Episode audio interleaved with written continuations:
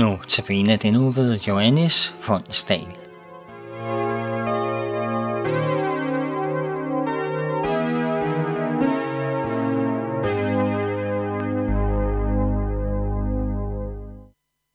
I den kommende uge er det Johannes Fondsdal, som holder notabene-andagterne.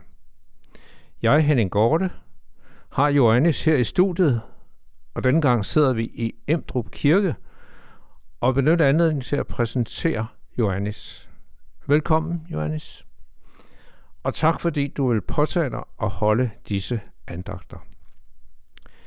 Så du er jo sognepræst i Emdrup Kirke, og informationen på Emdrup Kirkes hjemmeside, der kan jeg se, at der ud over de traditionelle gudstjenester er en række andre arrangementer. Blandt andet har jeg set, der er koncerter, der er bibelfællesskab, der er juniortræf, der er teenklub, der er sovgrupper, der er kirkelejre, der er eftermiddagsmøder med forskellige emner.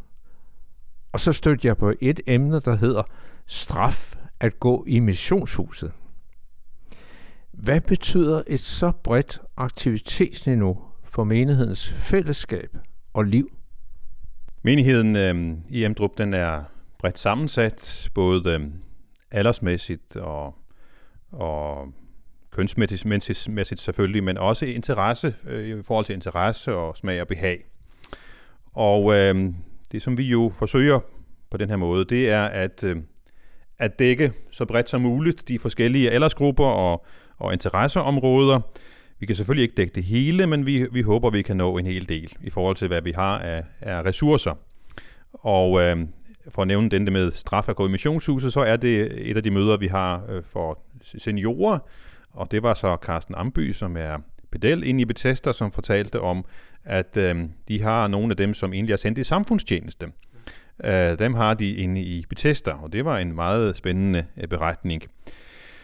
Det her øh, brede aktivitetsniveau betyder også for vores menighed, at, øh, at der skal mange kræfter til, øh, og det er både lønnede kræfter, men også ulønnede kræfter. Og det er selvfølgelig også en udfordring at, øh, at engagere øh, frivillige.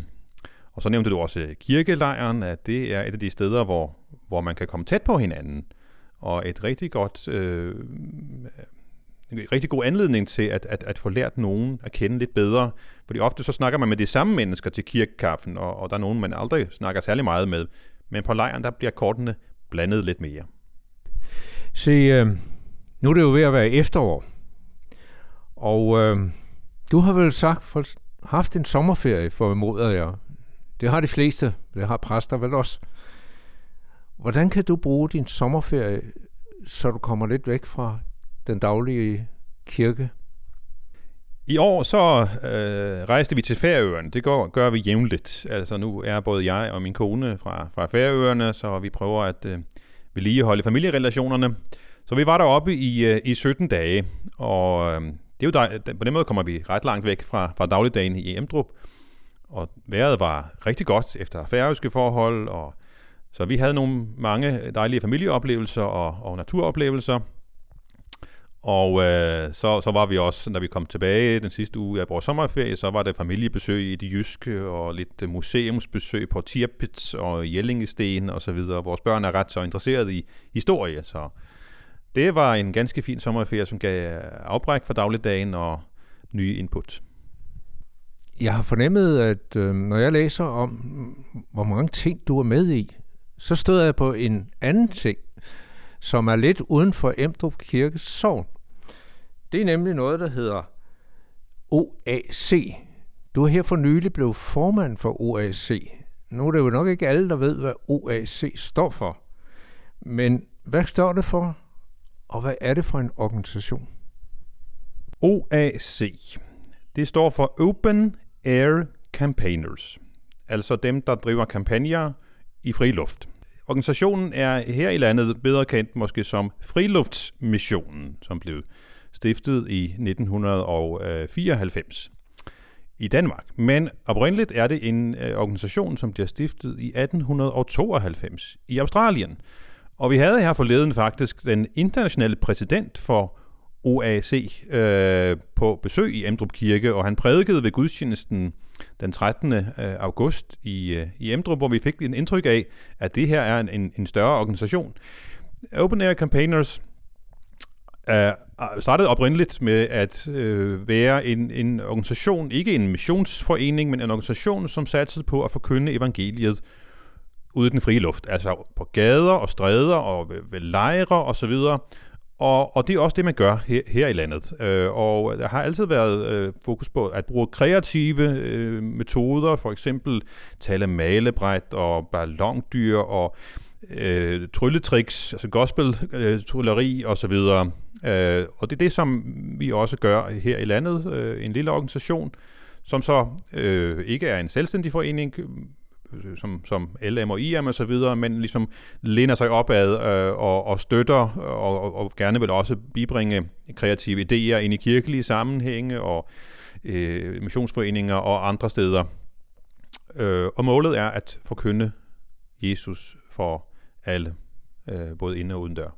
Men vi har så, kan man sige, valgt at sige, vi, vi kommer udenfor, fordi missionsbevægelserne og så videre har typisk øh, kommet til os, øh, og så skal vi fortælle dig... Øh, øh, O A C har fokus på, at vi går ud og fortæller det glædelige budskab. Jeg har fået mødt O A C på Albertslund station. Der står man med en bogbord, og det er så en af medarbejderne, der hedder Torben Østermark, som står med det bogbord ved stationen, og møder en del mennesker der. Men øh, nu skal vi jo lige snakke lidt om dine andagter. Hvad er det, vi skal høre om i den kommende uge? Vi vil starte med at høre om uh, talenterne. Jesu lignelse om, uh, om talenterne. Og ud fra den vinkel, hvad, hvad er det egentlig, du gør med det, som Gud har givet dig? Der er forskellige forståelser af, hvad talenterne er for noget.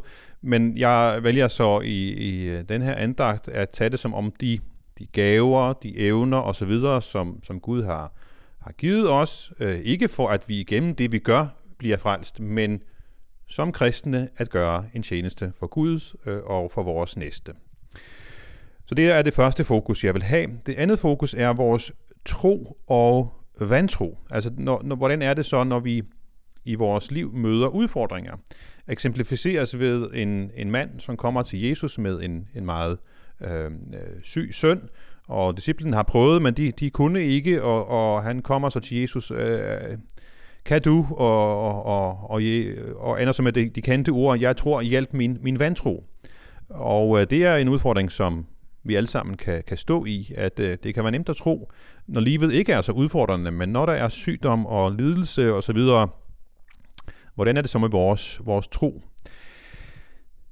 Den øh, tredje dag, så skal vi se på, i forhold til det her med tro og vantro, øh, øh, vi tager udgangspunkt i guldkalven i, i det gamle testamente, hvor de jo har levet i relation til Gud igen Moses, men da så Moses øh, er for længe væk, så tvinger de Moses' bror til at lave en guldkalv, så de kan tilbede noget mere konkret end den usynlige Gud.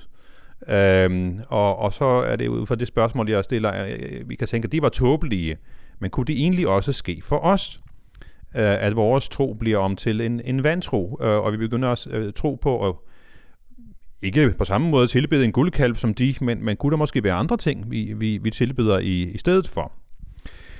Og, og fortsætter så øh, næste dag med at fokusere på, at det vi har brug for, det er at tage til os af den rigtige føde.